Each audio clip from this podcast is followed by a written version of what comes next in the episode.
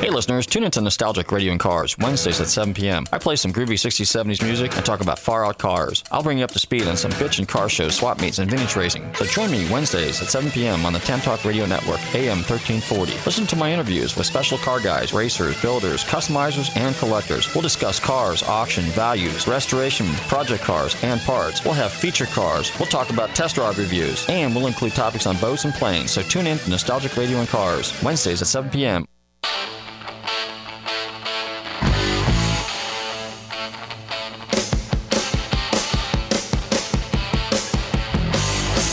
listeners, this is Robert from Nostalgic Radio and Cars. Let me tell you about my company, Gulfstream Motorsports Inc. 727-541-1741. I have over 35 years experience with classic, vintage, sport, and racing cars. I do appraisals, consulting, and pre-purchase inspections. Before you buy your next rare classic, the car of your dreams, give me a call at Gulfstream Motorsports Inc. 727-541-1741. Also, due to my 28 years experience in the auto salvage business, I am very good with wrecks. So if your car has been in a wreck, call me for a diminished value report. Call me at 727 541 1741. You may be owed some money for lost value of your repaired vehicle. That's Gulfstream Motorsports Inc. 727 541 1741. And be sure to tune in to Nostalgic Radio and Cars Wednesdays, 7 to 8 p.m. on the Tan Talk Radio Network, AM 1340. If you like golf, enjoy affordable golf at Magnolia Valley Golf Club, located on Massachusetts Avenue in New Port Richey. Play for as little as $15 after 2 p.m. The club has two beautiful courses to choose from an 18 hole championship par 72, plus another 9 hole executive par 33. Join their open leagues on Wednesday afternoons at 4 and Sunday mornings at 8. Call 727 847 2342 for tee times or visit their website, magnoliavalley.golfclub.com. Every year, from east and west, from north and south, more people come out to see the new Chevrolet than any other car. But this year tops every other year. And no wonder, the 56 Chevrolet's motoramic styling is more beautiful than ever. In design, it's the future right now.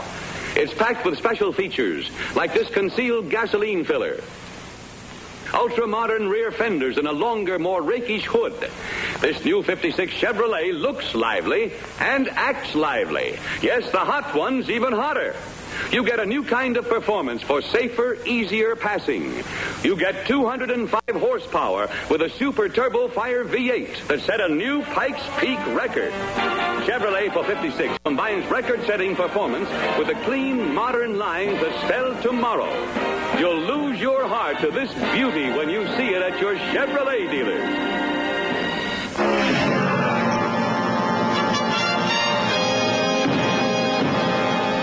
Mustang, Mach 1.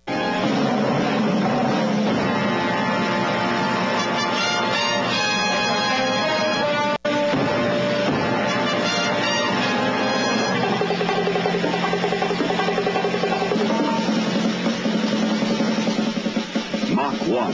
Special sports performance, sports roof Mustang.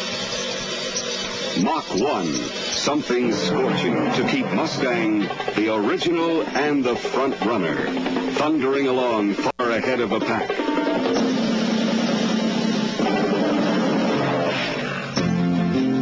In 1969, all the Mustangs will take their cue from this way out but way in wild one. With styling all new. Longer by almost four inches that much more impressive in the long hood look that Mustang pioneered.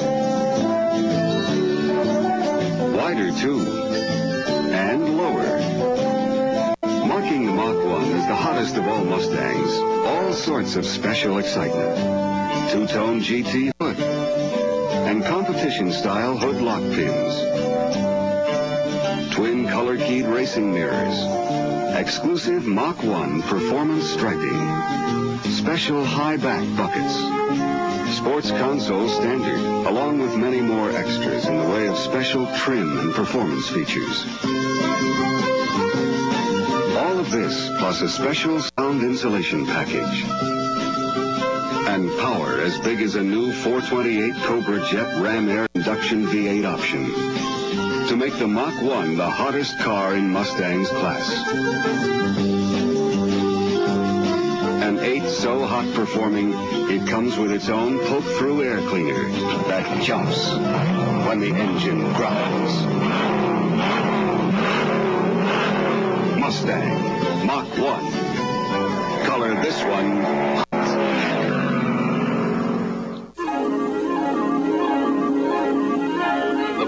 program is brought to you in living color on NBC.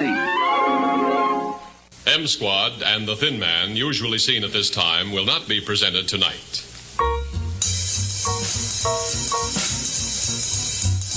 Ladies and gentlemen, the following program is being brought to you in living color on NBC. An evening with Hi, this is Barack Obama. This is Joe Biden. I'm Nancy Pelosi.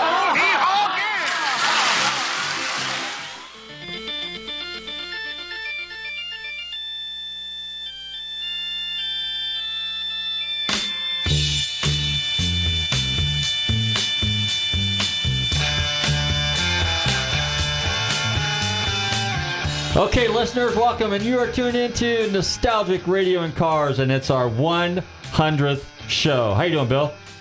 You hanging in there for us?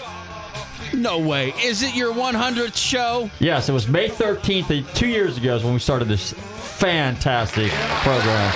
There you go. hey, my bell's missing. But anyway, yeah, hey, and uh, you know what? I got a couple of local guys. I got my buddies, my Goombas. Okay, I can say that because Dom Forte of Forte's Inboard and Auto Connection sitting in here with me. Say hi, Dom. Hey, how you doing, Robert? Okay. And then, of course, John Woodhouse, another local favorite, weighing in at 225 pounds. in this corner, we have the Chevy guy, John Woodhouse of Cop Cars Online. Come Hello, on. Robert. How you doing, buddy? How you doing? Golly, it took me what hundred shows to get on here. I've been begging for the last two years. Thank Uh, you. The door's always been open for you. How you been? Well, been doing pretty good. Uh, not you know maybe where we want to be with this economy, but you know we have to do what we got to do. We got to do Keep what we working. got to. Absolutely. Okay, Yep. so here's here's the game plan for tonight. What uh, we're all kind of local guys. Uh, John's a little older than I am. Dom's a little older than I am. But the cool part about it is these guys can talk about Pinellas County and what it was like to hot rod and mess around with cars back in the 50s and 60s. And Dom, you've been around since the 50s too, right? Well, I was, 60s? I was born in the 50s, but, primar- Well- but primarily I'd be more with the 60s. 60s, okay. And then, of course, I'm a punk, so I'm 70s crowd. But anyway, so that's what we got going on for today. Hey, let's roll that first record. See if you can drop the needle in the groove there for us, Billy.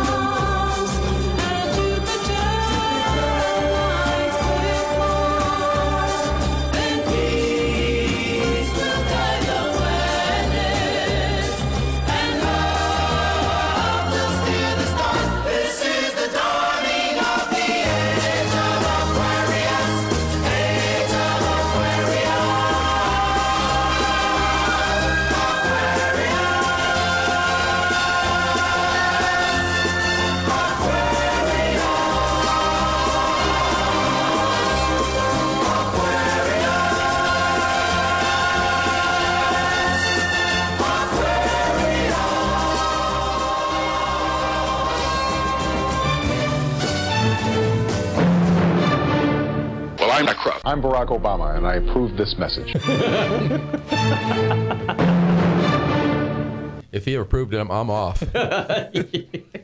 Hey, we're back. All right, you're tuned into Nostalgic Radio and Cars. And here's what's going on tonight. So I have my friends Dom Forte in here, and I have John Woodhouse. Now, and myself, of course, your host, Robert. Now, all three of us are in the car business, but all three of us are car guys, and all three of us have been around here since a long time. At any rate, so here's what we're going to do. We're going to talk about what it was like to drive and hot rod and mess around with cars back in the 50s and 60s and 70s. And obviously, Dom, you, you can talk about the 60s and 70s and the places you guys used to hang out. Now, since both you guys are from St. Pete, you guys can talk about the St. Pete thing because I don't. I was more or less the Clearwater crowd. So, and our big hangout, the only thing we really had was Pantry Pride and and uh, Cordy Campbell Calder. As a as a matter of fact, Dom, when the first time I met you was when you came up to Pantry Pride and you were driving your '69 Shelby. Yeah, well, you were the upper class, because we're from, you're- we're from St. Pete, you know, and you were from Clearwater. That's the upper end, you know, for us. Is that what the way it Oh was? yeah, yeah. Was it perceived We'd that have way? to go through Pinellas Park, you know, just to come see you guys, you know. Oh, and- when I was- so that was that was a dip in the road. yeah, oh yeah, it was, uh, you know. So Did, I- did they ever hear it called Pineapple Park? Oh yeah, yeah, yeah. Pineapple Park, Yeah. Penniless Park, uh, PP Park. Yep. You should, you go through there and you could check out all the cars on you know concrete blocks and stuff that were being Well, worked we on. used to lock our doors when we go through Pinellas Park. You know, we roll up the windows and lock our doors. So we used to be very cautious going through there because I was raised in St. Pete and Gulfport area. And um, we we just uh, when we drive up through there, go to Hardy's Drive-In, and we we'd hang out up there and, and race out there in Park Boulevard. And um, but we used to be real cautious with the types of people that would uh, end up showing up at the drive-in up there. In Pinellas Park. Yeah, in bad? Pinellas Park. Yeah, but I feel uncomfortable here with you Ford guys. You know, I'm a GM guy. I've got bow tie tattooed on my forehead, and um, I thought you that was a guys, scar. is this going to be a Ford show tonight, or can we talk GM? well, did- let, well- let's well let's clarify something. I'm an American muscle car guy. I like all American muscle. well, I already heard Shelby out of you. First thing on your yeah, mouth. but I've had Corvettes and I've had oh, Dodges. Oh, I've oh, then you're one of us. oh, I've had a little of everything. You You're know, one of the uh, guys who are driving vehicles that um, uh, our government bought a GM product. not anymore. Okay. Because the respect I have for Ford was they weren't sold out. Exactly. That was great. I so agree. I have a lot more respect for you Ford guys than I've ever had, really. Well, well, keep in mind too now that the the the GM didn't get tainted until within the last couple of years. Prior to that, back in you know, because Dom's had some Chevrolets. You've always been a Chevrolet Oh, guy, and I a had a few. Chevrolets. I had a the Camaro. Remember the Rat Yeah, oh, yeah. And then I had the I had the '71 Corvette, a couple Yeah. of those. So you know, I, so I, I I'm like Dom. I like all American cars. Yeah, my blood. I'm probably Ford blue, and I'm partial to Ford. You are. just like Dom's probably partial to Ford. that and you're blue partial to oval's all over your face right now. It's that's exactly Yeah, right. so- But but we're all here about cars, and that's what we want to talk about. So, a matter of fact, the only guy we didn't get in here for you would have been Frank Ibell because we Oh. want to talk about the good old days when Frank, you guys used to buddy. street race. Yeah, he was a he was an iconic racer. He was a loner type guy. Would show up when you least expected it. Uh, he hang out Pinellas uh, Park. Uh, Wait, he was from Clearwater. He was. Clearwater. He from Clearwater. right? and uh, we'd see him up at Hardee's, and and uh, we would race him out there in Park Boulevard. We would go out in Bryan Dairy Road, race out by the old GE plant, and Frank would come out there with that that pretty red 55 Chevy that had that excuse me Buick in it. Uh, I had to go Chevy all the way. I never changed motors. Mike Reed had a Pontiac in his 55 Chevy, and guys were putting Cadillacs in them. And I thought, what, what, how disrespectful to do that to a GM product, which they put GM motors in at least. But um, Frank was uh, quite a street racer, and um, we had some we have some good stories to tell. Uh, we had quite a few Pinellas Park police that had an issue with trying to catch our cars. So that's one thing that we used to do as a sheriff and Pinellas Park police had a real issue with trying to catch those Chevrolets. Now, Well, they, well, they probably only had one cruiser back then too. they had two. Oh. yeah, yeah. And the two that was always following us out of Hardee's, it seemed like. now, Dom, did you do any street racing back then? Um, a little, but primarily most of street racing was done by my brother. He's he's about nine years older than I am, and um, that's actually what got him in the business he's in, which is turbo action racing transmissions. Because uh, he used to burn up the power glide in his 55 Chevy all the time, and uh, my dad would rebuild it, and he did it about three times. And my dad said, "You better learn how to build automatics because I'm not doing it anymore." And that's what got him in the automatic transmission business. Now, So- Turbo Action, which is a well-known company, is based out of Jacksonville, Florida, right? Correct. Now, it basically competes with uh, B&M transmissions because everybody's familiar with B&M, but they're also familiar with Turbo Action. Oh yeah, Turbo Action's been around, like I said, since '68, and um, my brother established a really good business, and he was the first company to come out with the shift kits in the day. Um, Well, tell us a little bit about your background because you were always in the cars, but your dad was in the cars, your brother's in the cars, and you're still in the cars. You got a shop, right? Tell yeah, us about we. that. Uh, my dad started the business in 1956, and um, it was Forte's Auto Repair. We're now Forte's Auto Repair and auto and, and inboard connection, um, and uh, we do full restorations in that on mostly you know American muscle. Um, and uh, like I said, I uh, got into the cars because of my dad. I grew up in the shop. Our actual first shop was on 23rd Street and First Avenue North in St. Pete. And um, we grew up in a Standard Oil gas station. And that's where we had a bedroom there. My brother and I had bunk beds. And every morning we got up and worked on cars, pretty much. So, Wow. Now, John, you're you're also in the car business now, but you didn't start out in the car business. Actually, you started pimping cars at one of the Chevrolet dealerships around yeah, here. yeah, yeah. The old Quinlan Chevrolet up there. Um, I uh, got out of school and and uh, always had a work ethic. My dad taught me how to uh, go out and make a living when I was 14. Live at home. You can't live at home for free. But my dad was a preacher, and um, we moved out of the north to move to Florida in the Gulfport area. Just for our family to be in a warm climate area where we get all the snow up there. And um, thank God because the weather's been great. And um, the south side of St. Pete, I could tell you every back road, every uh, front road, everywhere, and every cop down there. Uh, it, moving into the Gulfport area, of course, uh, Mike Yates, which has been the mayor down for 30 years, he and I grew up together. Well, at 14, I got my first um, car. I hate to say it, I my first three cars, four cars are Fords. Uh, I I don't uh, like saying that, but we, but at least the Fords got us around back I- then. you're but, choking a little yeah, bit Yeah, but but really though, um, we uh, hung out in the back roads of uh, Gulfport and um, South St. Pete, and uh, but I got into cars when before we moved to Florida when I was a young boy. Uh, my dad had a church on the main street up in uh, Batavia, New York. And I, I used to sit on the front porch and look at all the cars go by, and I could name. I'd make a practice the name and the type, the year of every car that went by, and I always had. I was always a car guy, and every trike or every toy my dad got me, it always come apart and everything mechanical. Lawnmowers, I'd always start taking them apart. They'd run when I'd start taking them apart, but I always had to. So always had a mechanical, always had a car thing in my soul. So um, when uh, we got here to Florida, and uh, we um, at 14, my dad was on the road a lot. Well, I couldn't talk him into anything in cars, but I could talk to my mom. She was so good to me. She allowed me to buy a 38 Ford when I was 14 years old. And Mike Yates and I used to terrorize Gulfport in that car at 14. I'd sit on a pillow. We put blocks on the pedals, and I had a little floor shift in it, a little V860 in it. And um, that was my first car. But we had, um, well, there's a long story behind a lot of the things we used to do.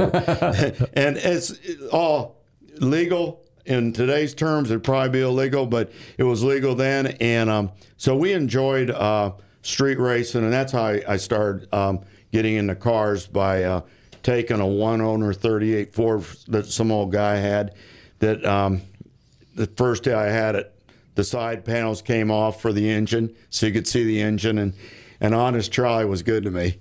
I was ordering stuff from them every. And then remember Montgomery Ward's there in Yep, Central Plaza. yep. Well, they they got a um, they used to deal uh, with Honest Charley parts, and so I'd go up there and order my parts, and of course the rest is history. But um, been car crazy ever since. All right, fast forward to today. So now you have a business and you have two companies. You have Two Classic companies. Car Company and Cop Cars Online, which I've mentioned both Forte's Inboard and Auto Connection and Cop Cars Online because both these guys are my friends. Yes. We talk about so basically at Classic Cars you buy and sell classic cars, but Cop Cars Online is where you deal with the uh, squad cars. So tell us about that for a second. Yeah, the classic automobile company got started back in the um, probably early '80s. Uh, I had a good friend out of Germany that the Germans love American classics, and um, of course, us over here love the the classic German cars. But anyhow, he came over. he used to come over, and uh, he couldn't stay over here, but he'd come over three times a year, and, and he was a quite a wealthy guy, but he had a lot of friends over there that that um, loved American classics, as I said, and um, he used to um, not know where to find them, where to go get them. So I started the classic automobile business from that venture of brokering cars to Germany through this uh, uh, German friend. And he would get me the list of what they were looking for all kinds Ford, Chevys, Pontiacs, Buicks, a lot of Cadillacs. And he'd give me the list. I'd find them, I'd appraise them, and I would tell him what I could buy them for. I'd put a brokerage fee in it. He would go over there, tell him, you know, what I found, and, and we'd send him pictures. We'd used to send him the old phototype, you know, the old, you know, he put a, uh, we had the, um, Telex.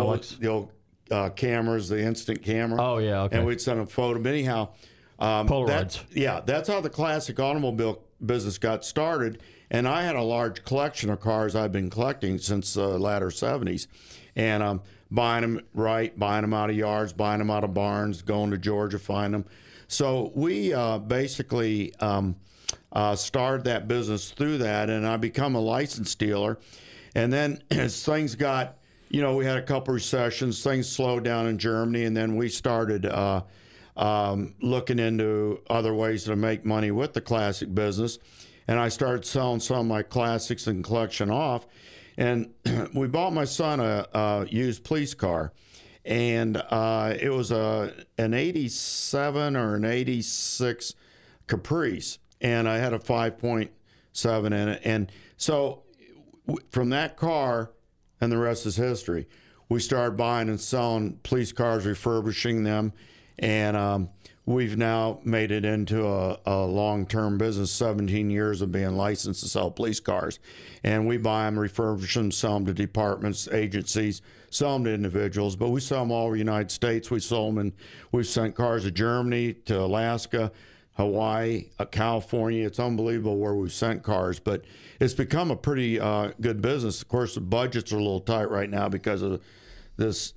well, this guy around the country has has created some issues with a lot of these these agencies because of the monies they're allowed to spend for these used police cars. But that's mostly what we did. We've whittled down the classic car collection. We don't have uh, but about seven left but we have a museum with uh, older police cars that we've got. There are about 30 used police cars. They're authentic. They're not clones, and they're from different agencies. We got them from Nevada, from California, from uh, Kansas. We've got them from uh, uh, Florida. We've got them from Texas, and uh, we got that museum there. Plus uh, my classics. Plus we have a. Um, uh, a- it's Robert's car, but it's sitting up there on my rack. This Pontiac race car is an old NASCAR that Rusty Wallace supposedly drove in his rookie year. But we've got um, some neat stuff. I got a Pro Stock uh, Nova with a blower motor, and, and so we got the toys, and and um, we we could sit here and I could talk all night about what we have. But Dom's probably got some cars he'd like to talk about. I'm Okay, sure. Well, actually, only Yeah, thing go I ahead. wanted to mention was earlier on, he said he grew up uh, driving Fords, and actually, I learned how to drive in a '55 Chevy, and my first car was my dad's '65 El Camino 327, 300 horse, four-speed bucket seats. It was like a super sport Chev- Chevelle, but it was an El Camino, and I ended up owning Fords. So we kind of reversed roles Yeah. here, you know. Well, Isn't that, that- funny? I- I have- well, we talk about El Camino's 65. Uh, Robert's seen the 66 I had. It was a very rare model. It had the 327 Four-speed. and the 275 horsepower bucket seats, console with a four speed in it with a posi, and it had the beanies on it. It was all original. It was a frame off car, been redone. My son in the bed of that car, we found it up in the Carolinas in a barn. And um, my son spent about three months in the bed of that car, sanding and and and m- massaging that uh, you know the bed in that Yeah. El Camino. But you talking about 65s, the 66s, the 7s. We love those years. Yeah, the, the '65 I loved. It was a real pretty car. It was that teal. Oh yeah, and it had it had the clock on the center dash. It looked like a tachometer, Mm-hmm. And like I said, it was it was a four speed bucket seat car and everything. The only problem Yeah. we had with it was the plastic moldings all disintegrated. Oh, yeah. And, uh, but Well, uh, this car had the factory tach, the factory uh, Yeah. uh, gauges, and all in it. I mean, they weren't not the the lighted ones; they were the actually gauges. And um, Robert had seen this car, and it had won every show it went to. It took first, and uh, a guy out of California bought it out there. They had a collection of El Caminos. I didn't even have the car for sale, and one day he seen. He's seen us on the internet on our police car business, and he's seen the El Camino in the background. And he called on the El Camino, and it was a car that I never wanted to sell. I had uh, built it to to, uh, to keep it in my collection for a long time. But when they say the economy had just changed two years ago, three years ago, and um, the guy said, "Well, look, I've got a checkbook here. I'm, I'll fill the check out. Tell me what you want for it." I said, "Well, Yeah. I don't want anything for. it. I want to keep it." Well, of course, you know, Yeah. uh, what walks and what Yep, talks. yep, yep. Well, the checkbook talked, and I hit him with a number, and, and he wrote the check for the number I hit him with. And I thought the guy was going to just, not that the car wasn't worth it, but it was just, I thought the guy would just laugh and blow me off. But but um, the check was uh, overnighted to me, and car went to California and then closed hauler with guys with gloves on and with a with one of those feather dusters Yeah. as he's putting it when he put it in there, hands off type of deal. So, um, but anyhow, we've, we've got those stories. That's interesting. I got to go home. Now, that reminds me of a story that you had that '69 Shelby that belonged to Wayne that Yeah. we Wow. that everybody changed for a long chased for a long time, and that was the one that I wanted from you. And then Yeah. one day you called me up looking for some parts, and then I, and I rattle her cage every once in a while about the '69, and, and the same situation happened. Guy walks in, the car wasn't for sale. Yep. And I really wanted this car. I really it was a '69 GT350 Wow. four-speed air Black car, jade. black jade, very rare color. Yep. And then I called Dom, and he kind of hesitates on the phone. He goes, um, "Well, I sold it." And my, I just, you know how you get that gulp. So anyway, but the same thing. Guy was standing there, and tell us the story. Uh, just uh, he just happened to come by. I was working on uh, another '67 Shelby at the time, and and um, he back he's back there, and it was on the rotisserie, and he says, "What's that?" I said, "69 GT350," and I said, "I've had it for quite some years and knew all the history from the owners," and um, I said, "I'm just, you know, I'm going to restore it someday. I just don't know when." And uh, he said, "Well, if you were going to sell it, what would you want for it?" Well, it was all basket case at that time, and of course, the Shelbys hadn't really skyrocketed yet. And I said, "Oh, eight thousand dollars would take it," you know. And he said, "Okay." And I was like, "Oh man, I wasn't really planning on just like you're saying, It's that, you know." it's that sick feeling. Yeah, I, I know what that feeling is. And now I could kick myself. I should have kept it. Well, I'm kicking myself because I wanted that car. Yeah. I've chased that car for Yeah. 30 years. Well, we used to chase cars all around town that we would see, you know, Yeah. and you'd, you'd go to people and say, you know, if you're ever going to sell that, and Mm-hmm. you never see it, you know, and and uh, I got a little 55 Pontiac. Uh, Robert's seen it. It's in my collection. my dad used to buy Pontiacs. bought them from Waldron, uh, Pontiac, Pontiac, down yep. there. That's where my dad And- worked. Yeah, when he moved here. Well, Dick Waldron down Yep, there. Dick Waldron. And we're going to get into the story of my '49 Ford, my B gasser. That Dick Landike was their head mechanic down there, and my dad made good friends with uh, uh, Dick Waldron, and the son, senior or junior. Senior. Senior, okay. Yeah, my dad Yeah. and him were very close. They were both religious and So was my dad. and- he loved them. yeah, and my dad would buy all new Pontiacs Yep. down there. So I drove out, I drove out, I rode out with my dad in a brand new 53 Pontiac, a 54, 55, 56, 50. He missed a 57, which that was a, like the 57 Chevy, that was a pretty one. And then he, he got a, a, a 59, and it was a four door yellow hardtop. But anyhow, point being is, I remember riding out of Waldron in a 55 Pontiac with this older couple in Pinellas Park again. They had one, or they died, and the family didn't want the car. I'm gonna make this real short. And it was a one owner car. And from what the family told me, they don't think the car's ever been out of Pinellas County. And it's all original miles on it. Well, the end that story is it came off the frame and it was redone. And um, it's a, it's been it's won every show it's gone to, and it's black and silver. But I keep that car and sold 25 other cars because of remembering driving out of Yeah. Waldron Pontiac and you knowing them down there on Ninth Street, right Well, across from yeah. Ross Chevrolet. Well, all the all the big dealerships were downtown. You had Grant Yeah. Ford was on 9th right and South there. Side, Nichols Rubel, Brothers, American Smith. Motors. Remember Rubel Yep. Smith, the Chrysler uh, Dodge Plymouth dealer? Yep. Yeah. Well, Dick Winning Chrysler Plymouth was Winning. on Central. Yeah, they're went- on Central. In '64, they had this, the uh, turbine car there. Yeah. Mm-hmm. And um, we they fired up the jet engine there in the uh, showroom. Exactly. Uh, it was- showroom? Yeah, yeah. It was neat. But that was downtown St. Pete. Pete. It wasn't out where Central No. Plaza is today. That was nothing out there. That was where we went That's- down to buy our cars, right dealer- there on Ninth Street. Well- and you, you could walk to dealership to dealership. Well, back in the day, what I always loved as a kid was they made a big deal about the new cars coming out. They would put the curtains up at Waldron Pontiac and close it off so you couldn't see in the Right. showroom. Then they'd, they'd put all the new cars in the showroom and they'd have a big grand opening display. And they had like a 37 Pontiac that would be out front on That display. was his, that that car he owns. It's brand new. Yeah, and and they had an Indian uh, would be Yeah. out there in the, in the Indian headdress and everything, and then they'd you know bring open the curtains and you'd see the new Pontiac. Well, you remember when they bring the cars in on the hauler from the factory? They covered them. Yeah. you could Yeah. never see what the new cars look like. They would cover them and keep them covered until that model was was out Was for unveiled. display. Right. and then they'd put it in the showroom and uncover them. You would never see them on the haulers. They No. always cover them, and um and they never brought them by rail. They brought them by uh, truck, and it was so funny because we we would travel a lot, being with my dad, being on the road a lot, and we would see these cars.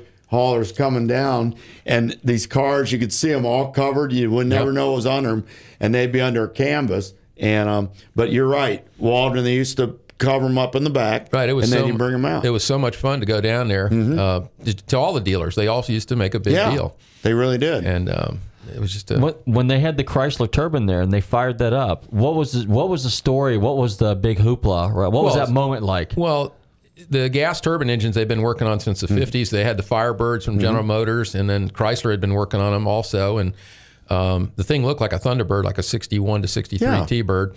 And um, they were, you know, testing the, the waters to see if Mm-hmm. it would be a, a big deal. And they had a, you put your name on a card and stuck it in a box there at Dick Winning, and then you got a chance to drive it for a week. Um, Oh, you know, really? Yeah.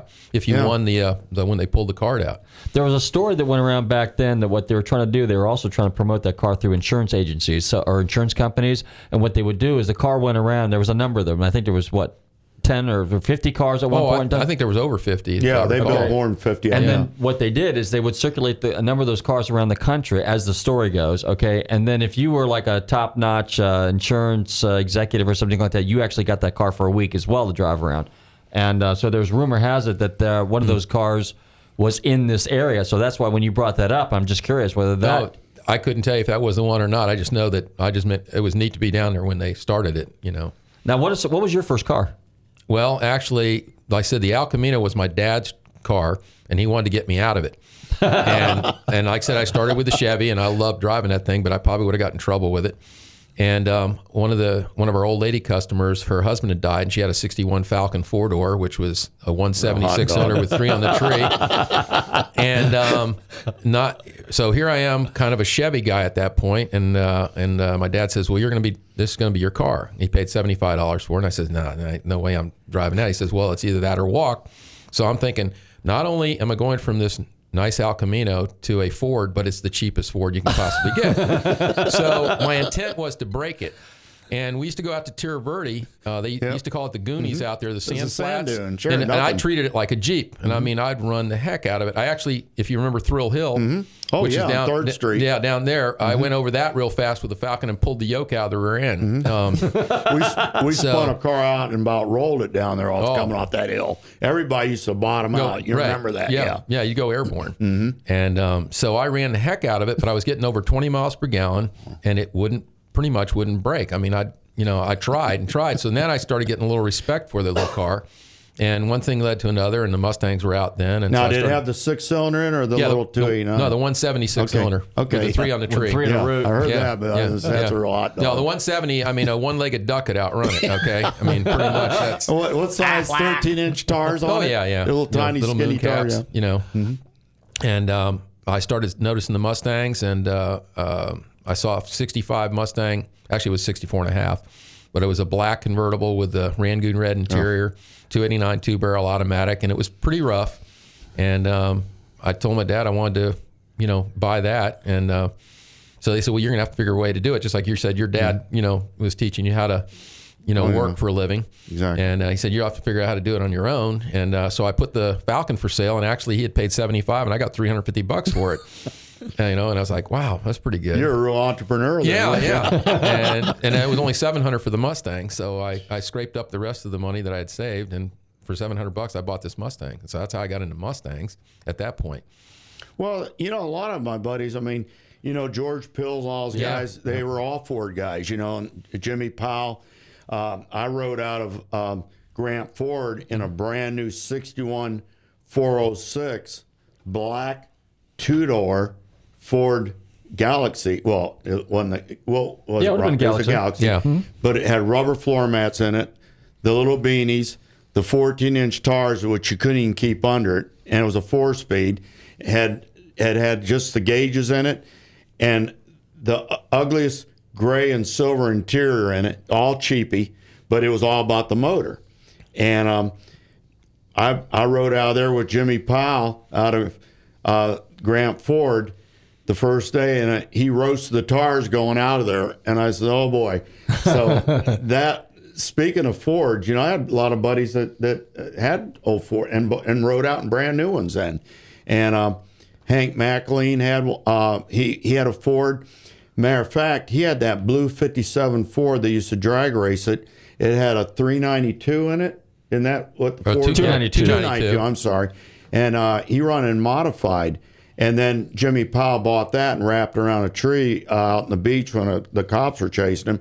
And then he got insurance money, which I thought was crazy that time. You could wreck your own car and you get money enough, and he bought a brand new. Wasn't uh, GE 61. wasn't GE Gordon Lee one two three? G. E Gordon Lee. I remember yeah. him running. Yeah. Oh, yeah. running Fords. Yeah, they used to run Fords. So a lot of Ford buddies out there, and um, um, have you know, but we Chevy guys, it was always a war with these guys, you know. And Well, if it wasn't we, if it wasn't for the war between the two, they wouldn't have been as great as they are today. we wouldn't have had we wouldn't have had what we had today. You're right, and uh, it had to be a war. It didn't seem much like we got involved with guys with Dodgers or Chryslers or Plymouths. You know, there was a couple guys running around. There was a there was a, a kid that used to drag race a '57 Plymouth Fury with the big the dual fours on it. Couldn't you get Robert? Yeah, when you, can get a wedge yeah. motor, or you get the Hemi. and he run it in in uh, uh, not A stock, but well, it could have been B stock or A stock, and it was a Fury. And he put cheater slicks on it, and that car he drove in the street every day, and that thing being the Golden Fury, you know, we just love that car. I mean, but he was one of the guys that was our competition.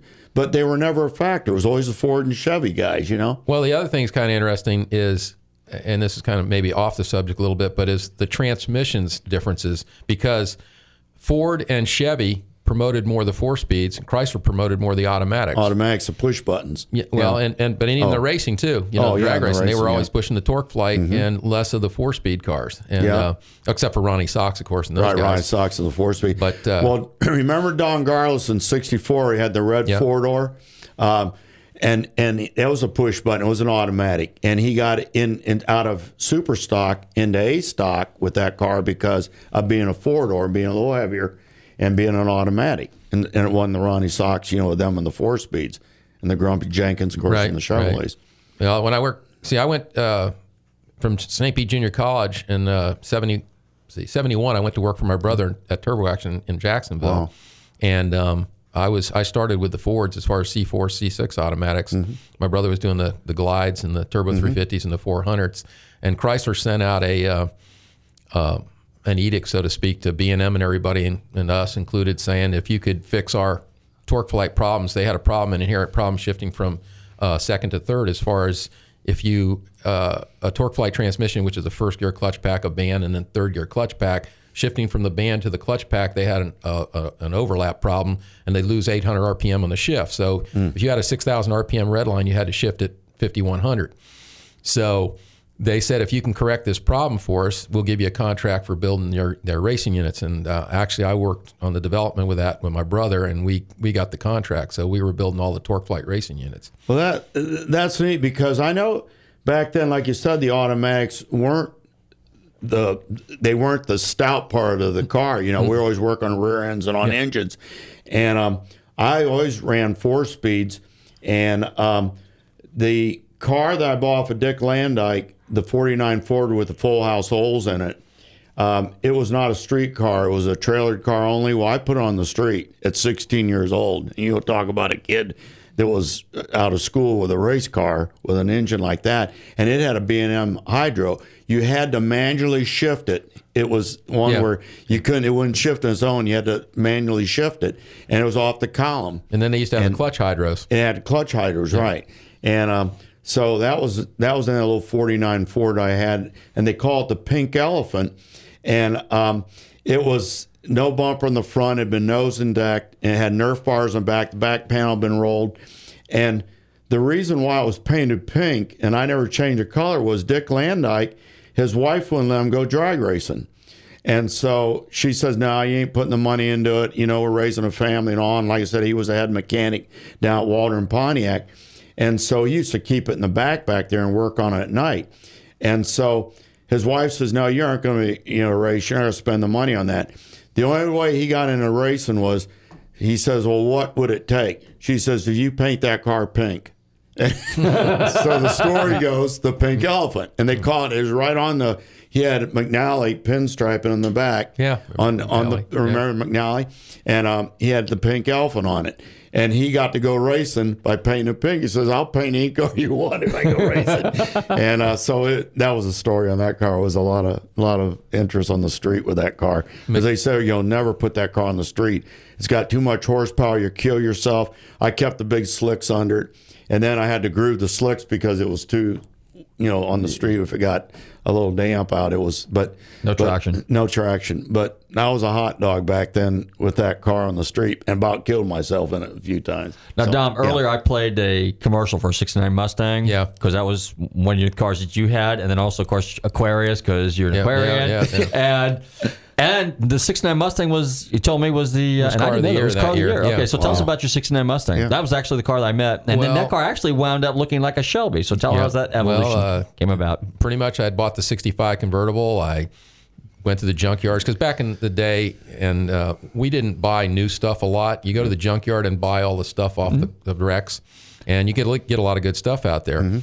And so I pretty much equipped it with all the options that you could get in 65, and um, so it was a pretty trick car as far as I was concerned. Nice street car and everything, and. Um, I'm driving along past Bert Smith Olds one day, and here's a '69 Mach One sitting out front, and uh, and that was in '71, so it was a relatively new car that got traded in. And I went in there and only had 12,000 miles, and uh, so I asked them, you know, what would they give me for trade on my car? And I started out around $1,100, and I got them up to 1,400. So I went to my mom and my dad. I said, "Hey, I'm thinking of trading my Mustang in. Would you co-sign for a loan?" well, my dad, of course, went ballistic because it's like you spent all this money in your car, and you know that's ridiculous. You know, you don't get rid of the car and all this other stuff. Well, my mom said, "Okay, I'll co-sign for you," and I ended up with a car. And of course.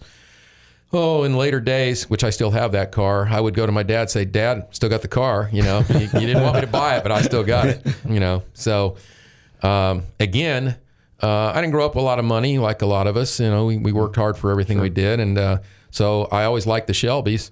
And uh, but I knew I couldn't buy one, so I started looking and seeing. You know, this looks very much like a Mach One. You know, I think that's what they probably used. I was learning, and I started following Shelby's around town. And anytime anybody would park, I'd stop, say, "Can I get under your car? I want to get some numbers off this and that." And I would get part numbers, then go to the dealership and find out what's it going to cost for these parts. And I would gradually start ordering the pieces.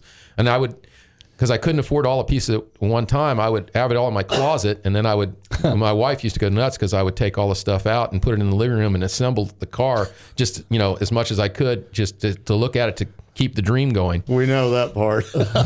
And um, so eventually I turned it in from into a GT350 is what it amounted to. But I didn't want it to be, you have to understand by 69, the Shelbys were more cosmetic packages and less performance packages like they used to be. Not that they didn't still have some good performance, but it just wasn't like the original no nonsense car. So I decided, well, it can't be just like any other GT350. So I went to the junkyard. I found a wrecked Boss 351. I took the engine out of that. Uh, because of my brother's connections and that, I got me a Doug Nash five speed at the time when there was no five speeds in Mustangs in the 70s. And um, I put a Doug Nash in it, but they didn't make um, a Ford Doug Nash five speed. They were General Motors five speed. So I had to use, I had to make a new cross member for a Chevy mount. I had to adapt the speedometer cable assembly from a Chevy. I had to take a shifter from a Chevy, cut the handle off, and then rebolt a Ford shifter handle to it. And then I had to have the yoke changed to a Chevrolet configuration and change the dry shaft. And, uh, and then I put a uh, frame connectors, did a lot because I was more of a road racer and less of a drag racer, and so I, I spent a lot more time on the suspension and chassis, and I and the other thing was a Cleveland 351. The Boss engines didn't have a lot of low end because they got massive valves and ports and everything, so they didn't have the airspeed. So I took a Corvette 575 Quadrajet, put an adapter on it, and bolted that to the intake of my 351. And that made it a lot quicker because you had the real small primaries with the Quadrajet and the big secondaries. And so it gave me the low end and the top end. And uh, back at the time, Mustang Monthly came over with five editors and did an article on the car because I had a five speed before they had 5 speeds. I had all this stuff in the car.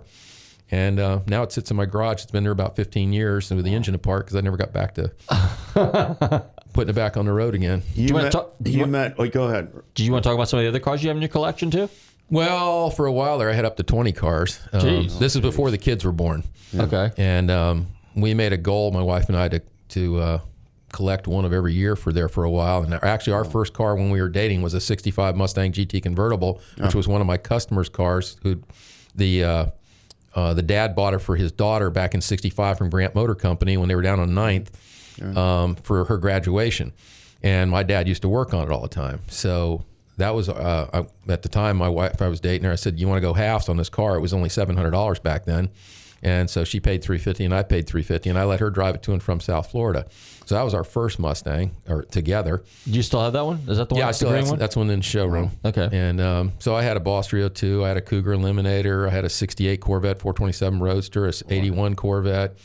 Um, And how many of them you have left now? I mean, so now I've got a 64 Sunbeam Tiger. I got a 67 GT 500, 68 KR 500, my 69 Mustang.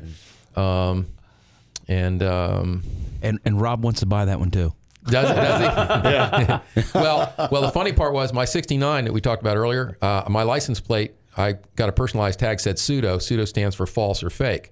Uh, you know, because I didn't it want wasn't a real Shelby. It was a fake Shelby. right. So it was fake, so it. I so I wanted to to have it. And the the sad part was when I'd go to the Shelby meets, everything on my car was factory Ford instead of reproduction because I bought it back in the day when it was still available.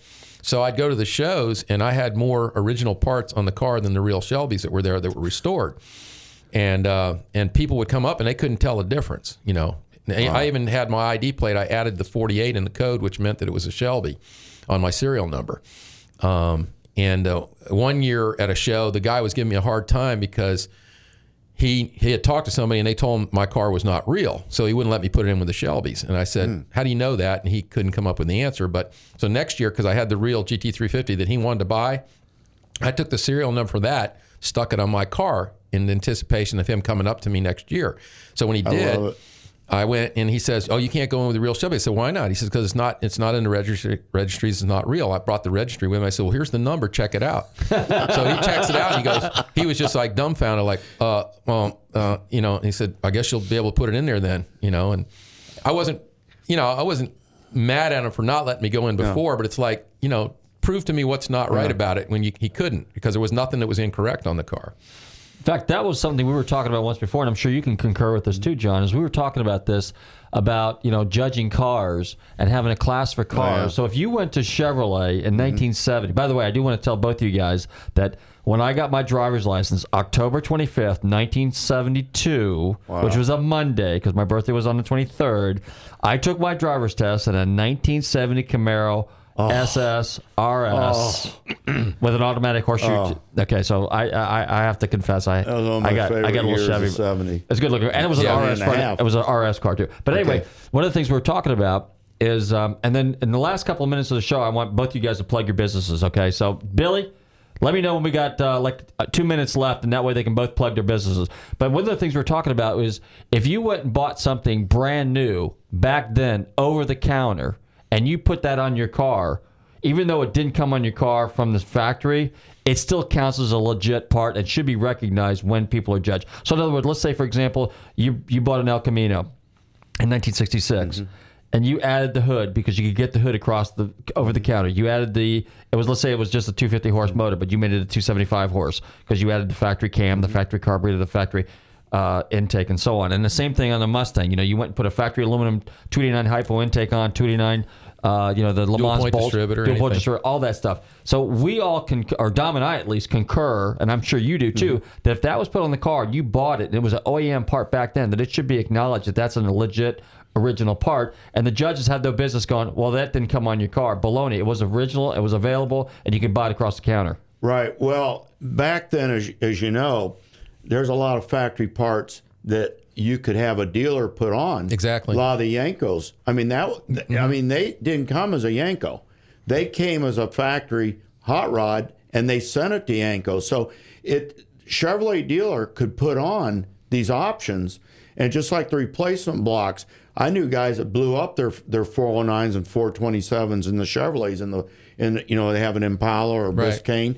They blew them up. They put a replacement block in it, and it might be the next year. But as long as the dealer did it, it, it was it was considered like you said with the hood. Same thing, the shaker hood. I mean, it, it's if the dealer did it, it was okay. Yeah, as long as it's not aftermarket. options- right? Aftermarket, as long as it was a GM part, GM part, right. and it was done at a dealership, you could claim that that car was what it what you're It was a claiming it to car. be. Yeah. Well, like in your case with Right. Mm-hmm. General Motors, with Chevrolet particularly, if you blew up your original motor and you got a replacement block, it had a CE prefix on Right. it, CE for counter exchange. Exactly. And I've seen judges go, "Oh, well, that doesn't have the original motor." it." Hey, how many people? Ha- and you can attest to this Yeah. because you worked on Yeah. the cars, and you you were there too Oh, because you worked at the dealership. How many people bought cars, went out, blew up the original Mm-hmm. They engines, did. Yep. and came back in and under warranty?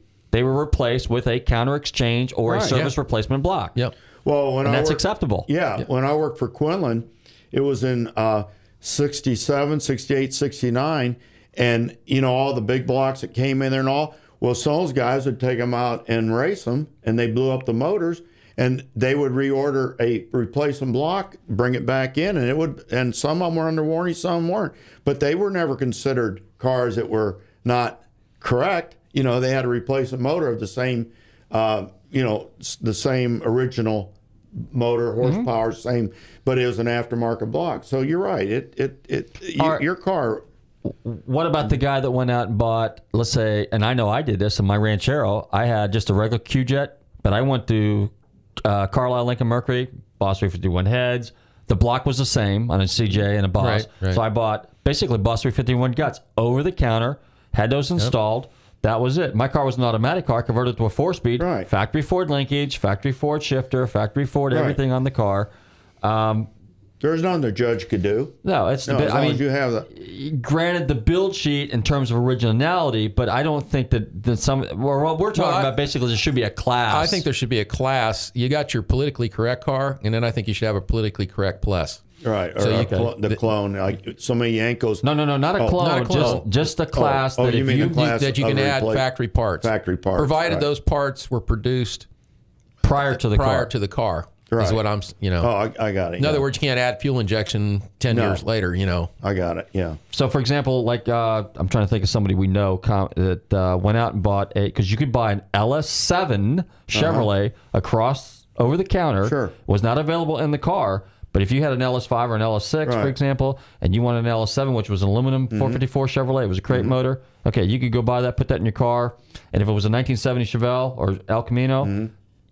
It's, in my opinion, it's it's it's correct for the car because it was a factory dealer install or Right. factory over the counter option. How many minutes we got yet, Bill? Three minutes. All right, here. Let's do this real quick. John, go ahead and plug your in in a minute.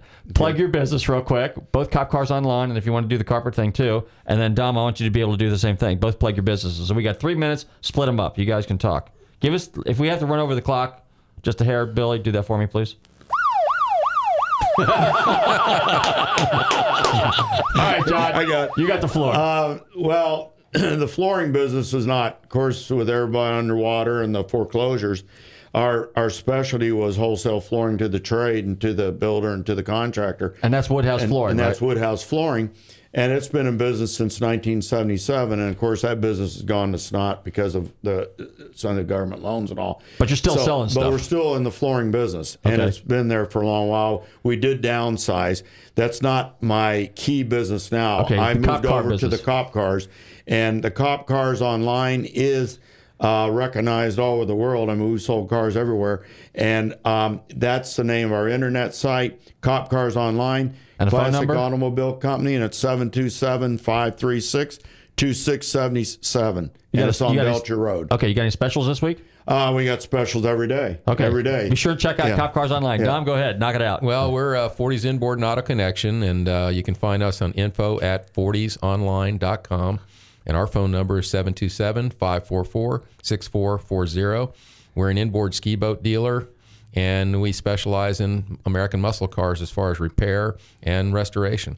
So come check us out. and you've got probably one of the most extensive repair book or, or Well, I got an extensive library of, uh, books and uh, articles, magazines. Collect. I have them all in organized in order of, in uh, order of months and years in notebooks for anybody who wants to look up road tests for any car. Um, and uh, shop manuals, all factory stuff, and lots of video films of commercials, General Motors, Ford, Chrysler. So Okay, yeah. and, and your whole thing is is that you keep the when you restore the or fix these cars when you repair the cars you service them as close to original factory specs. we build them any way they want. If they want to do resto mods, that's one thing, or politically correct is another. But we do it any way they want to do the car and try to put them as, you know, as close to what they want as, and especially in the political correct part, um, you know, because we've been. Both of us here have been working on cars since they were new, Okay. you know, and so we know what they were originally. All right, well, just about out of time. I want to thank everybody for tuning in to Nostalgia Radio and Cars. I want to say thanks to John, thanks to Dom, and this is uh, Nostalgia Radio and Cars. Tune in next week. Meantime, everybody, drive careful, stay safe, love your family, and we'll see you next week. John, Dom, thanks. We're out of you. here. Thank you.